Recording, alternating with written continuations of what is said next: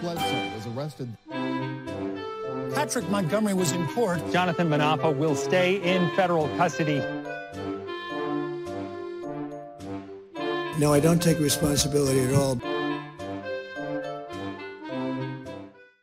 Hey everyone, welcome to the show's 24 year old Maryland resident and active, active duty Marine Joshua Abate had traveled to DC with two of his friends. They were fellow Marines.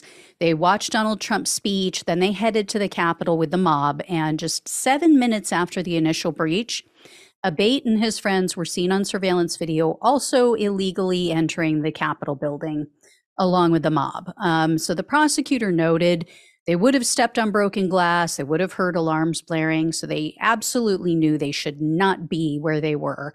Uh, they were not allowed inside, yet they moved further into the building. They first entered the rotunda where they put a MAGA hat on a statue. They took photos with that statue, and then they traveled to another area of the Capitol before returning to the rotunda.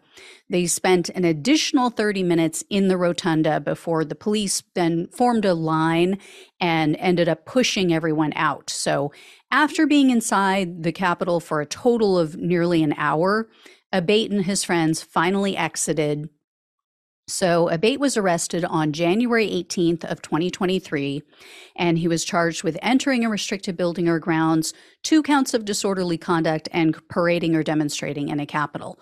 As with his friends, uh, he pleaded guilty to the parading charge in June of 2023. So he was facing up to six months in prison, five years of probation, and 5,000 in fines. But the government requested only 21 days in prison 60 hours of community service, and 500 in restitution.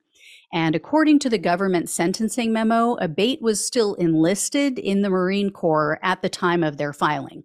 So, unlike his friends, I'm not sure if he's actually going to lose his career. The other two were on the verge of losing their careers, so I'm not sure, but I will let you all know if I hear anything more on that front. But U.S. District Judge Ana Reyes presided over Abate's case. This was like her third case. His and his friends were the first January 6 sentencings that she's handled.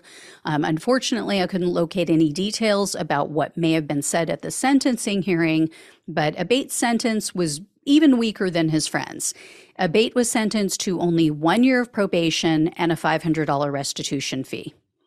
So it's possible that he also received 279 hours of community service.